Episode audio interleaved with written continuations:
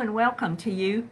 This is Reverend Kay Mortimer with Covenant Truth Ministries, and I'm coming on today um, as an additional, this is unscripted, uh, unplanned necessarily, but uh, at least not by me, but maybe by the Lord. But in my reading for today, my normal daily reading, um, and from that I, I try to um, present to you Bible bites each day, some thoughts and commentary on the reading of the scripture that I'm doing each day. And there was a passage, there was one particular chapter in the Psalms today that caught my attention. And the Lord really uh, prompted me with several things from this psalm to share. And it was more than what I felt like I needed to share in the Bible Bites program. So I wanted to come back on and just share these with you, uh, some insights. Because I don't know about you, but I do believe that in the days that we are living in and in the time that we are living, there is an urgency. And God is on the move and He's trying to reach people with the gospel of Jesus Christ. He's trying to draw people to Himself. And so I want to deliver this to you, and I hope it will be received in the spirit in which it's meant. Um, God is after sinners today. He is after those who need to be saved. And He wants you to call upon Him if that is you. If you don't know Jesus as your Lord and Savior, or if you have strayed away, if you have forsaken Him in some way, if you have gone your own way and and you're trying to find your way back or you need to come back god is calling out to you today and so what i what i would like to do is just go through psalm 51 and just share with you a message on repentance and i want to talk about several key elements that i felt the lord showed me this morning as i was reading through this and i jotted these down and like I said, this is unscripted, but I want to share from my heart what I believe is a fresh word from the Lord. And I pray that this can be received as a call out to anyone who needs to know Jesus as your Savior or who has strayed and needs to come home. If you feel like that prodigal child that, that's spoken of in the Gospels, or if you know that you, you knew the Lord at some point before, but you've turned your back on him or you've gone your own way or you've pursued other things and you know that you need to come back to him, this is for you also. And so I want to share with you some understanding about, um, you know, about a sinner's prayer, about what we dub to be maybe a sinner's prayer. And there are lots of examples of that out on the internet and through other ministries, and I'm not discounting any of those. But I'd just like to look at one prayer from the Bible that I believe gives us a lot of good elements in regard to the kind of prayer that that is real repentance and that will be one that God will hear and understand. Now, first of all, in saying that, you don't have to pray as, as big of a prayer as David prayed here in Psalm 51. You don't have to say a bunch of certain words, and it's not about a formula. But I would like to talk about some elements that should be in your prayer when you pray for repentance, whether it's whether it's a long prayer or a short prayer. These elements in your heart and in your mind and in your intent should be there for it to be a sincere prayer of repentance. So I'd like to start out and just read through this this scripture and jot and point out to you and kind of jot out jot down to you these things that the Lord kind of showed me as I was reading through. First of all, Psalm 51 is a prayer that was prayed after David, who did know the Lord, who had served the Lord for many years, who had written many Psalms even prior to this point. He had killed Goliath, he had uh, shepherded uh, sheep for many years, and, and he was um, now, you know, appointed to be king. He had been anointed. And so we see him in a situation where his heart turned away from the Lord.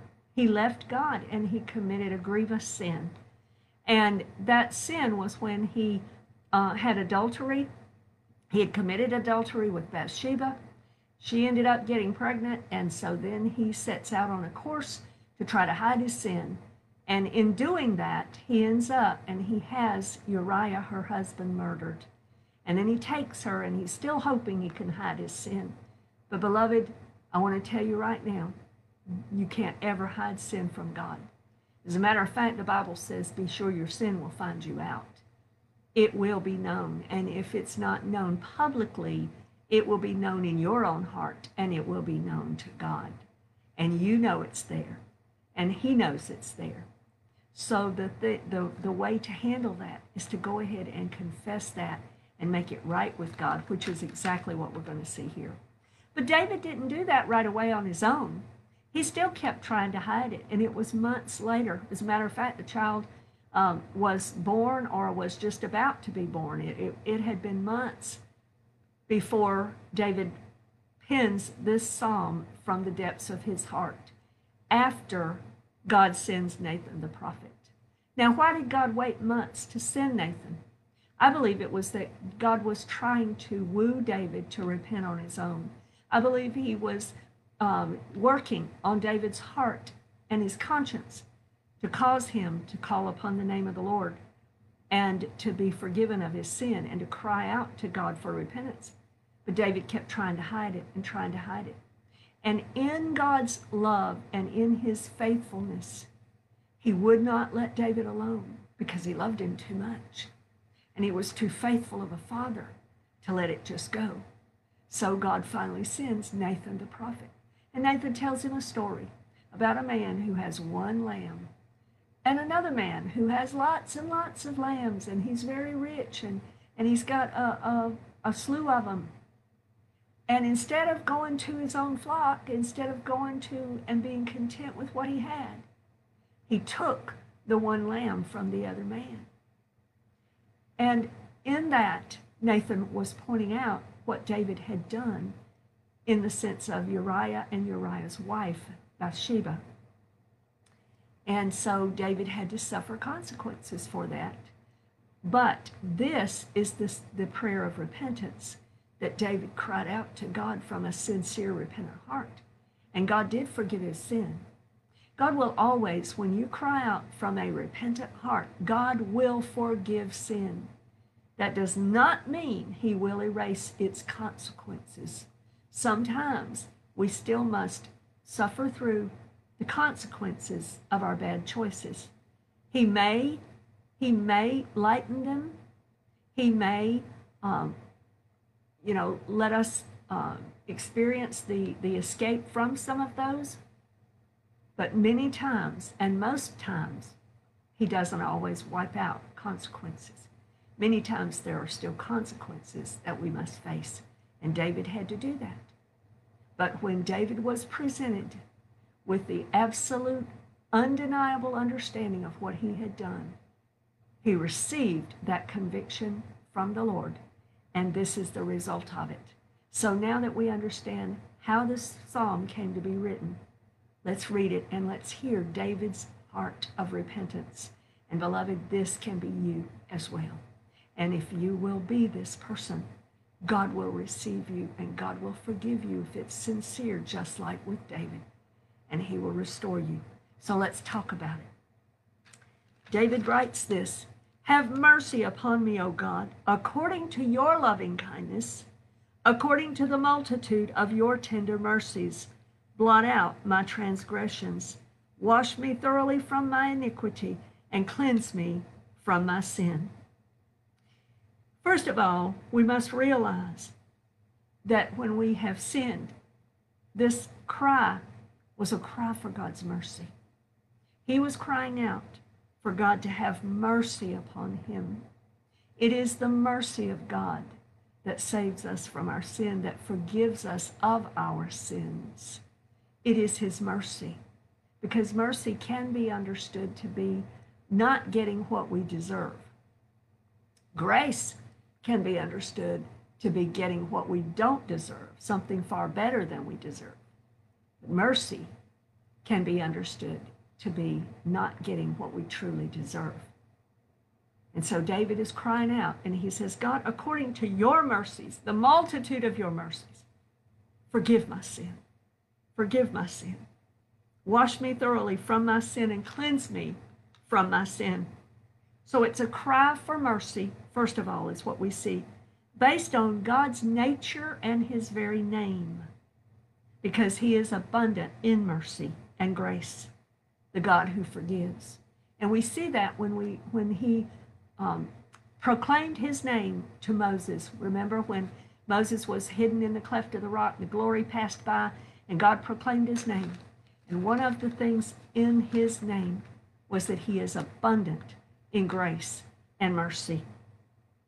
And so David knows that. Let's see, he also gives up forth a request for true cleansing from his sin. Then in verse 3, he says this For I acknowledge my transgressions, and my sin is always before me. That's another element. There must be acknowledgement of sin. Admit it. Admit it. God already knows it, and you know it, and I know it. We just need to admit our sin to God. That's called confession or confessing our sin to the Lord, not trying to hide it. There is no forgiveness for those who try to hide it. But if you confess your sin, He will forgive you when you are sincere in confessing it and asking for His forgiveness.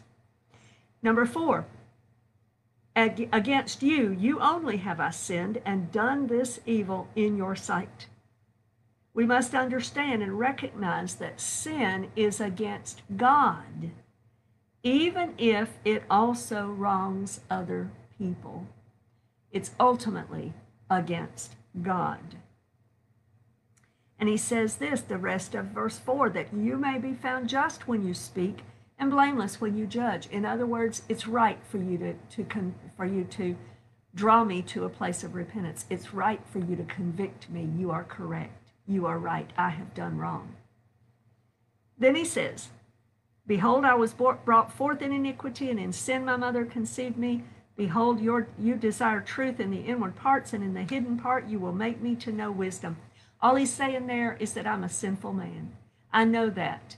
Every person born since Adam and Eve, every since the first man and woman, Adam and Eve, are sinful. We have a sinful nature inside of us, and that's just a recognition of that. Then he recognizes the importance of true character and the need for integrity and transformation from within. That's what he's talking about here when he says that God desires truth in the inward parts and in the hidden part you will make me to know wisdom. In others in other words, he's talking about down deep inside. He wants God wants us to be sincere, real and genuine. It has to be authentic. It has to be from deep down inside of us.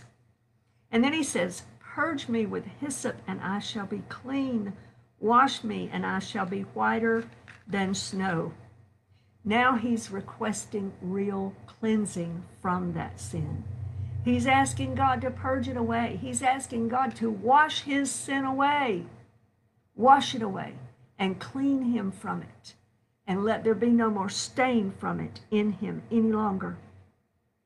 Make me hear joy and gladness that the bones you have broken may rejoice. He's just talking about the conviction there of the Spirit of God that, that rests heavy upon him. And he says, To make me hear joy and gladness. In other words, restore me, O God, in your mercy, restore me to a place of joy and peace with you, where I can rejoice again, where this guilt and shame is gone. He goes on, and he says, Hide your face from my sins and blot out all my iniquities. Again, erase these, wash them clean. Wash them clean, remove them, forget them, and erase my sins, O God. Throw them into the sea of forgetfulness as if they never happened. He says in verse 10 Create in me a clean heart, O God, and renew a steadfast spirit within me.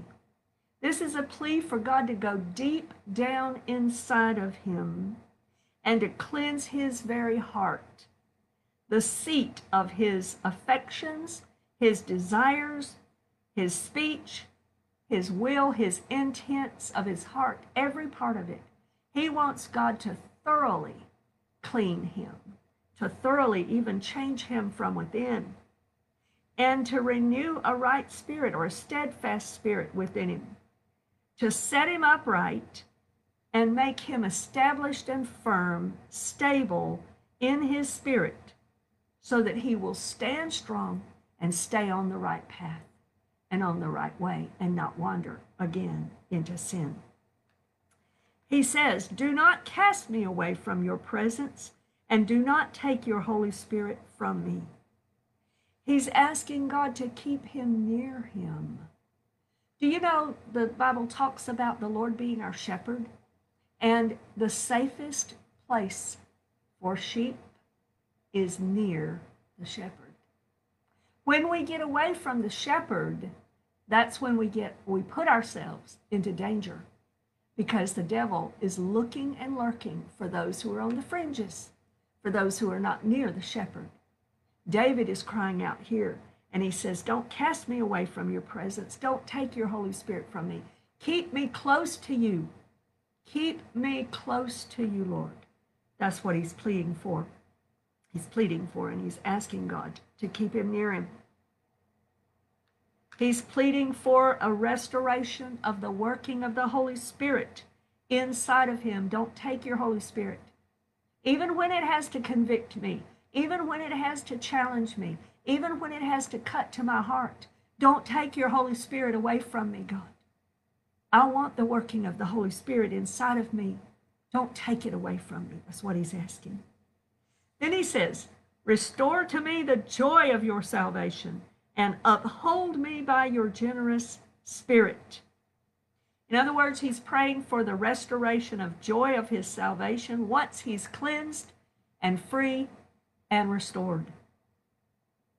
He's asking God's Holy Spirit to support him to prop him up and to sustain him in the way that he should go. And notice just a few more verses. Then he says, Then I will teach transgressors your ways, and sinners shall be converted to you. I believe what he's saying here is once I'm restored, once I'm forgiven of my sins, once my iniquities are cleansed away, washed away into the sea of forgetfulness, once I have been restored in favor and in peace with God, and I now can stand upright before Him in right standing with Him, then I've got a testimony. I've got something I can teach other people. John picked up on this concept and talked about it in his epistle in First John. In the first chapter, and I believe in the second chapter as well, he talks about how the things that we have heard, the things that we have seen, the things that we know to be true, that's what we share with you. That's what the early church did. They went out and they gave their testimonies. They talked about who Jesus was to them, what he had done for them personally. And so David is saying, I'm going to have something to teach people with because I can tell them, hey, I don't know how to answer all your theological questions, but I know what God did for me. I know what he did for me. I know that he took me and he washed me clean of my sins. He has forgiven me for that awful sin and it is gone and he's restored me. That's what he's saying here. He's saying it's at that point when God has restored us and washed us away that we then have a testimony to share with others and it can be effective and authentic to them and they will be converted as well. So we just testify of what God has done for us. And then lastly, as I begin to draw us down to a close here, I just want to point out this as well. In verse 14, he asks this He says, Deliver me from the guilt of bloodshed, O God, the God of my salvation. And my tongue shall sing aloud of your righteousness. Here, David is asking for God to remove not just the sin, not just wash the sin away, but to also remove the guilt of it. Beloved friend, God wants to remove the shame and the guilt of your past. I would encourage you to read in Romans chapter 8 after one person after a person has been justified by faith alone, which Paul talks about in Romans chapters 1 through 5. He talks about how that is done. In chapter 6, he deals with our struggle for sin, but the fact that we must recognize we are now dead to sin and alive to God and reckon ourselves thus.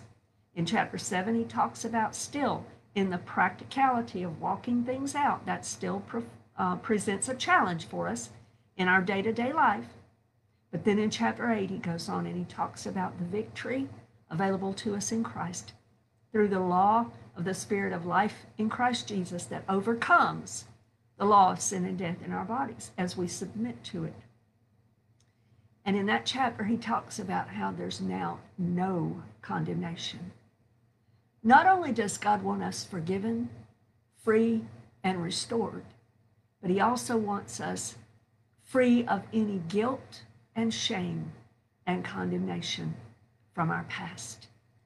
And beloved, when we are sincerely repentant before Him in our sins or about our sins and asking Him, maybe using these elements in a sincere prayer of repentance to Him, calling out to Him for forgiveness from our sin and erasing our guilt and shame away. He will do that. He will do that.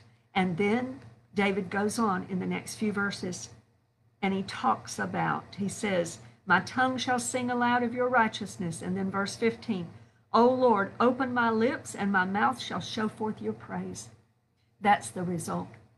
And that's the end that we should be doing after God has delivered us and God has forgiven us of our sins. Then we give him praise. Partly we do that by sharing our testimony, teaching others, showing them the way, and bringing them to Jesus.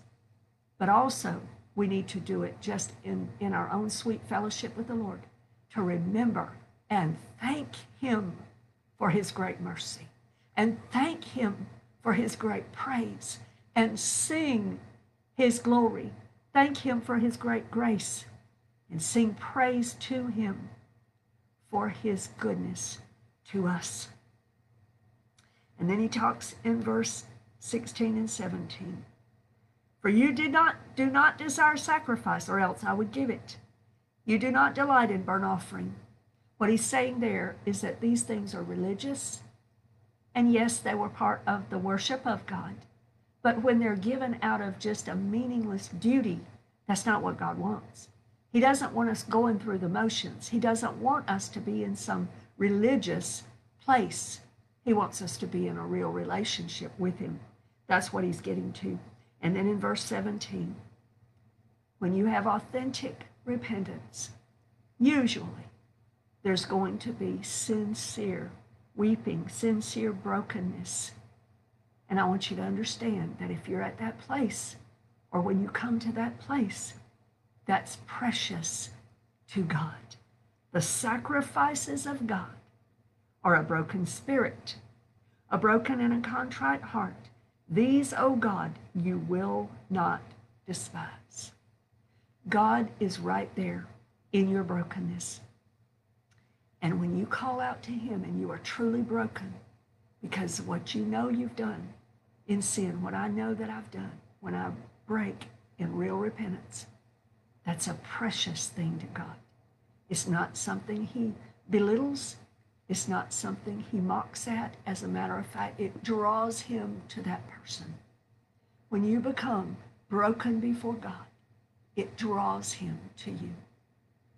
That's where he will come to. And he will hear your prayer. He will hear a sincere prayer of repentance, just like this, using these types of elements, I call them. Not as some formula, but something that's coming real from within, a broken, contrite, and repentant heart. And when you do that, God will forgive you, wash your sin away, restore you, set you free, and remove guilt and shame from you. And you will start, or you will be restored to, the start of a brand new life and a brand new journey with Him. Because salvation is all about a relationship with Jesus. I hope that this has been a blessing to you. that God will use it and God will draw you or others that you know or love to Himself into a real, thriving, and vibrant relationship with Jesus Christ, where you have peace, restoration, forgiveness of your sins, and freedom in Christ. May that be so in your life. In Jesus' name, amen. God bless you.